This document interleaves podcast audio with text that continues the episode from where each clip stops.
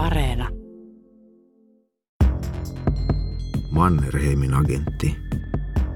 Kolmas jakso. Erikoistehtävä. Mihin helvetin junaan minä nyt olen mahtanut itseni sotkea, ajattelin. Sattuma oli jälleen johdatellut Tahvanaisen kiperään tilanteeseen. Tahvanainen oli joutunut junaan, jossa oli joukko rajan taakse loikkareiksi värvättyjä metsätyöläisiä. Tarkastelin miesten kasvoja ja heidän vaatteitaan. Melkein joka kerran, kun juna pysähtyi, he tuntuivat olevan peloissaan siitä, nousisiko vaunuun poliiseja taikka rajavartioston miehiä papereita tarkastelemaan. Ohjelma alkoi selvitä. Ikkunan vieressä istunut johtajaksi esittäytynyt herrasmies aloitti heti tervehdyspuheen. Hyvät toverit, kuten itse jo tiedätte, olette nyt matkalla Neuvostoliittoon, jossa teille annetaan välttämätön sotilaskoulutus ja teistä tehdään vapautusarmeijan runko. Osa teistä koulutetaan upseereiksi ja osa aliupseereiksi, kukin harrastuksensa ja kykynsä mukaan – on siis totta, että 20- ja 30-lukujen vaihteessa itärajan pinnassa oli kiivasta poliittista toimintaa, jopa vallankumoussuunnitelmia. Ehkä juuri täältä se on voinut todella näyttää. Nyt olin kuullut niin paljon, että kyllä riitti. Kuumeisesti mietin pakokeinoja. Sitten tilanne alkoi kehittyä. Huoneen toisesta nurkasta oli muuan suurikokoinen mies noussut seisaalleen, ja nyt hän lähti kävelemään kohti ovea. Missähän täällä on huussi? Hän kysyi, kuin maailman luonnollisinta asiaa. Tuossahan se on ulkorakennuksen kyljessä, sanoi muuan toinen mies, joka oli heti Suvilahteen tultaessa käynyt siellä, mutta siellä ei ole paperia.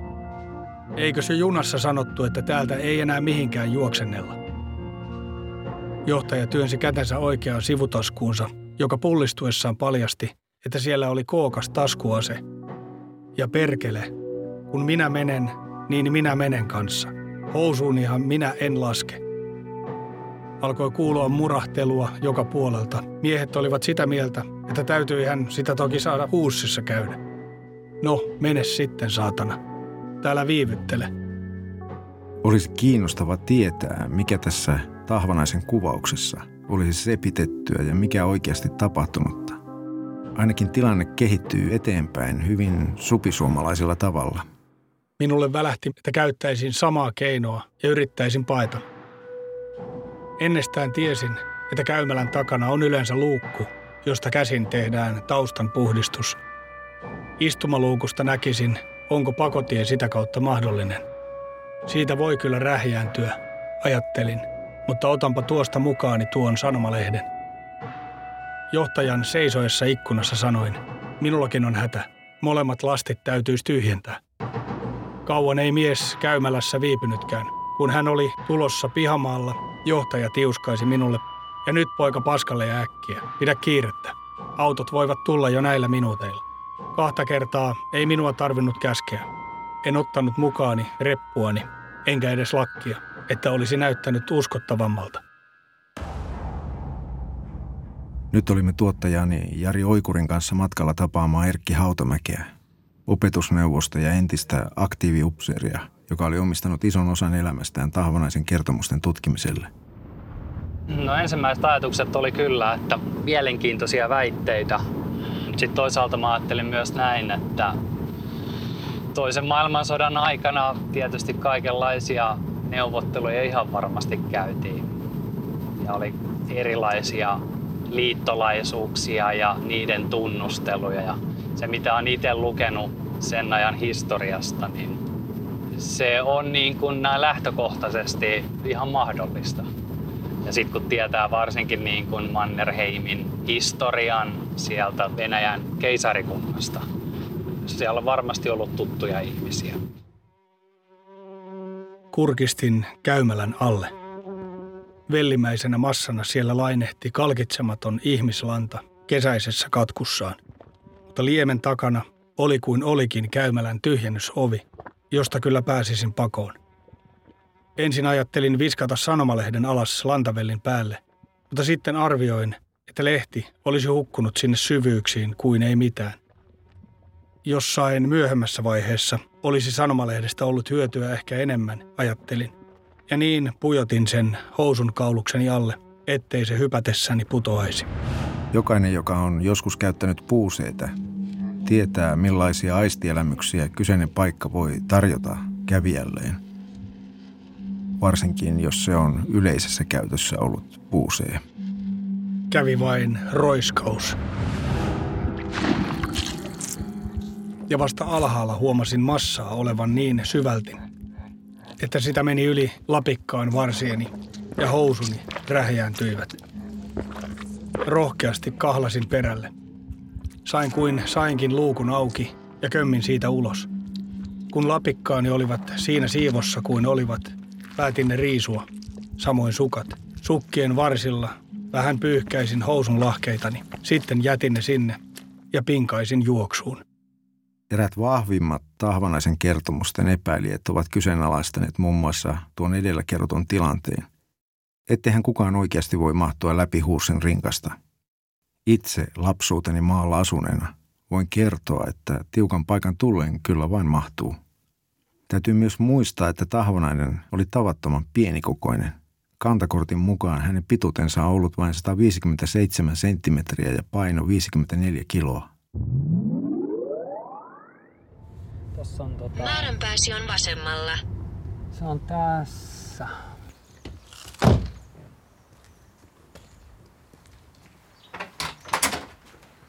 Terve. Jaha, miehet sen kun rumenee vaan. niin. Luvassa on voimakasta entisen upseerin äänenpainoa. Meillä on tota tavaraa. Voidaanko me nostaa? Nostaa tähän eteen Joo, joo. joo. Kun housuihini oli käymälän alta tarttunut lantavelliä, toivoin, ettei siitä lähtevä haju paljastaisi minua. Käännyin ahtaassa piilopaikassani kyljelleni ja kaivoin kahvilasta sieppaamani sanomalehden esiin. Vedin lehden välistä esiin vahakankaan tapaisen ja tämän sisältä tuli näkyviin paksuhko nippu koneella kirjoitettuja papereita. Päällimmäiset arkit olivat venäjän kielisiä. Vahakangas oli taitettu siististi laskokselle. Sen sisäpuoli osoittautui karttalehdeksi. Tätä varten se vartijaukko pitikin lehteä vakituisesti kainalossaan. Tämähän on vartavasten naamioitu salkku. No mikä sai liikkeelle teidät? Parikymmentä vuotta sitten joku ehdotti mun tuottajalle, että eikös tässä Tahvanaisessa olisi myös niin dokumentin aihe. Ja niin, tota, mä luin sen erikoistehtävä kirjan silloin. Mm. Sitten me käytiin Porissa tapaamassa tämän tuottajan kanssa niin Oramaata. oramaata, jolla oli parisataa liuskaa. Se oli jäänyt sille, kun tuo kuoli tuo Tahvanainen. Joo. Hänelle jäi, Tahvanalle oli antanut hänelle just sen tärkeimmän paperin luojan kiitos luettavaksi. Ja se oli pankin holvissa siellä. Ja, ja sitten kävi niin, että tämä Oramaan tässä tuleekin nyt se, se, se jutun yksi vaihe. Tulee hyvin esille, että miten sattuma pelasi siinäkin, että hän huomasi, että hän oli vanhempi mies jo, tämä Oramaan Niin oli. sodat käynyt mies. Niin hän oli innostunut tästä Tahvanaisen kirjasta kovasti ja sanoi, että se on tosiasia, että se on Mä sain silloin luettavaksi myös ne samat paperit. Ja mä kävin niitä läpi ja mä silloin ehdotin Yleisradio, että mä haluaisin tehdä dokumenttielokuvan tästä Tahvonaisesta, mutta siellä niin tota, dokumenttiprojektin, Hänhän oli valtakunnan kiroukseen julistettu mies. mutta myös pidettiin niinku huuhaana. No ja niin. eli mulle sanottiin, että tämä on ihan huuhaata, että Nämä on sanottu minulle monta kertaa nämä sanat. Tämä lähtöasetelma on erittäin delikaatti, niin kuin sanotaan. Hän vanheni, teimme yhteistyötä, mutta että hän on jo sen verran sairas ja vanha, että hän ei jaksa tätä viedä. Hän käytti sanontaa siinä haamukirjoittaja.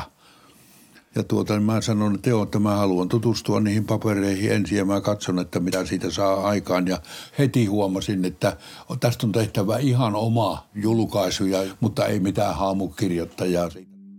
Eversti-luutnantin määräyksen mukaan suuntasimme matkamme Sortavalaan ja Viipuriin ja vihdoin Luumäelle, jossa olimme elokuun kahdeksantena päivänä 1932. Siellä Eversti-luutnantti ja se ystävällinen poliisikomisaario tekivät presidentille selkoa minusta ja siitä, että olin saanut käsiini joitain papereita. Presidentti oli aluksi vähän äkäisen näköinen, kun hänen kalamatkansa oli keskeytetty tällä tavalla. Hän otti kuitenkin käärön ja avasi sen. Hän luki sitä silmäillen ja hymähdellen, ja hänen kasvoillaan läikehti väri milloin milläkin tavalla. Sinähän se toimitit ne toisetkin paperit parisen vuotta sitten sinne Joensuuhun. Sainioko se sinut tänne käski tulemaan, myhäili Ukko-Pekka. Hän katseli kääröä puolelta ja toiselta, kääri sen rullalle ja tilasi puhelun Helsinkiin. Meni ovelle ja tilasi kolmelle vieraalle kahvia. Kahvia juodessamme presidentti sanoi poliisiupseerille. Jospa tämä poika jäisikin nyt tänne minun luokseni. Te voitte lähteä takaisin virkapaikoillenne. Minä pidän hänestä nyt huolen toistaiseksi.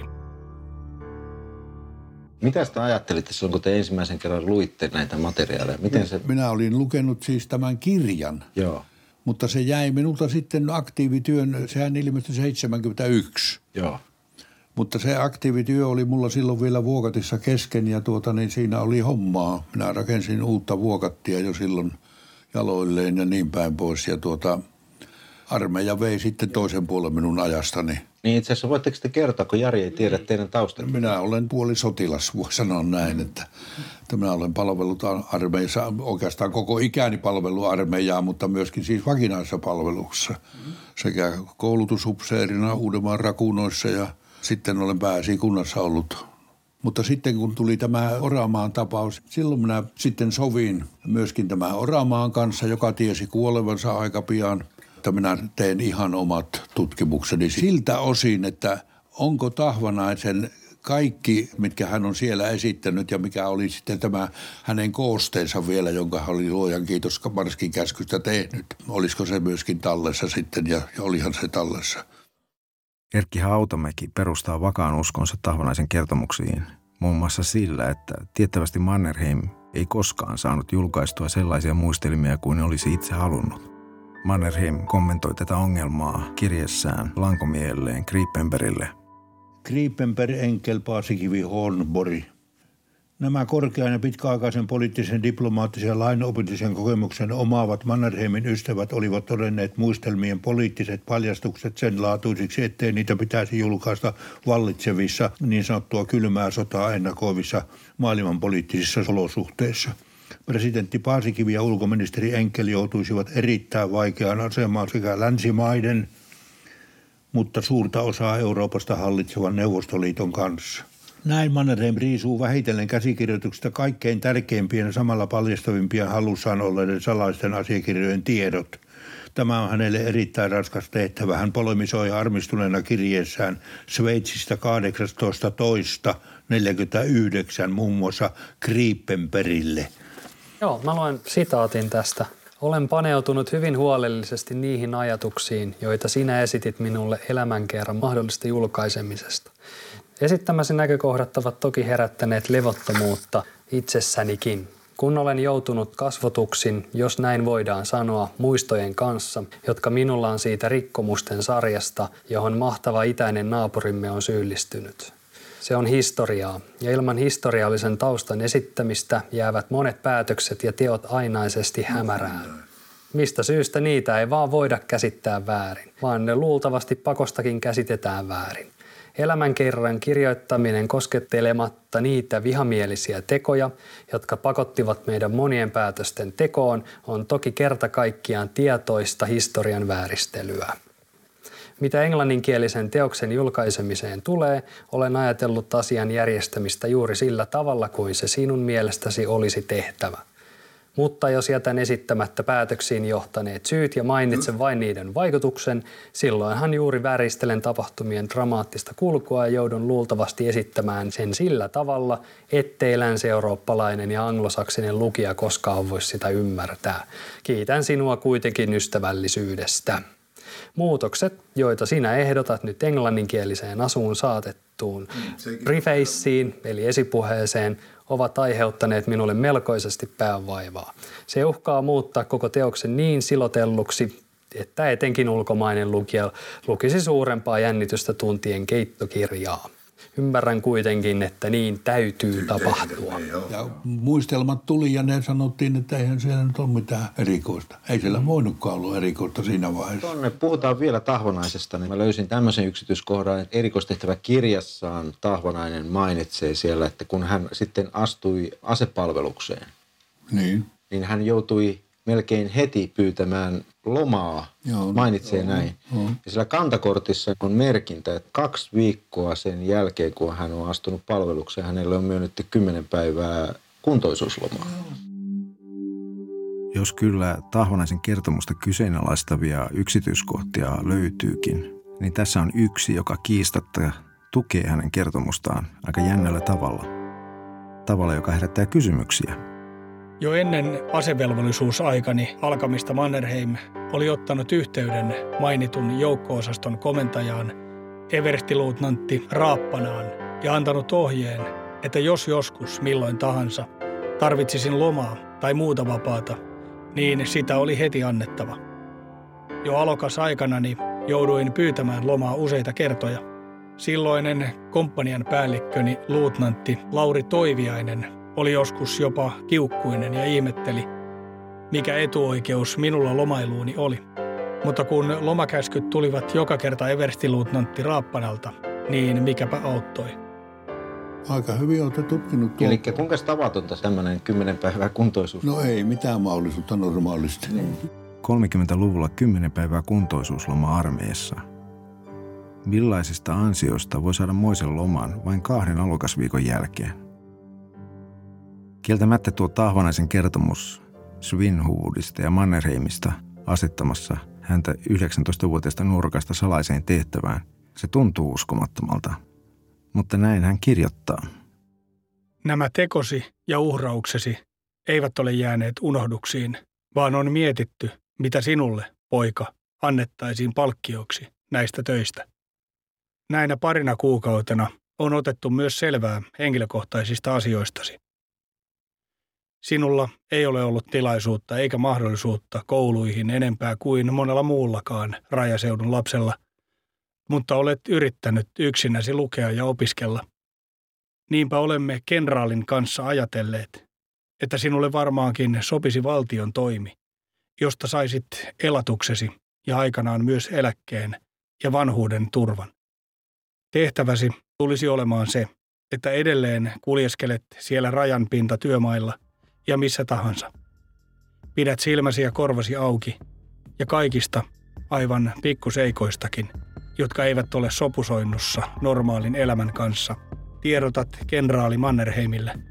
Tämä on erikoistehtävä ja sellaisenaan erikoisluonteinen. Sinun toimeksiantajinasi olemme me ja Suomen hallitus. Kenellekään muille et saa paljastaa, et ilmeelläsikään tätä sinulle uskottua erikoistehtävää. Seuraavassa jaksossa Tahvonainen kertoo, kuinka Mannerheim paljastaa venäläiset yhteytensä.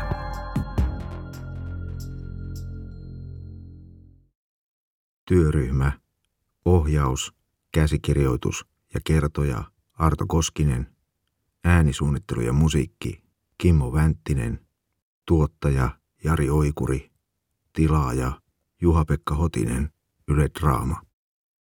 Esiintyjät Jan Christian Söderholm, Vilo Tahvanainen, muut esiintyjät Arto Koskinen, Jari Oikuri, asiantuntija, opetusneuvos Erkki Hautamäki.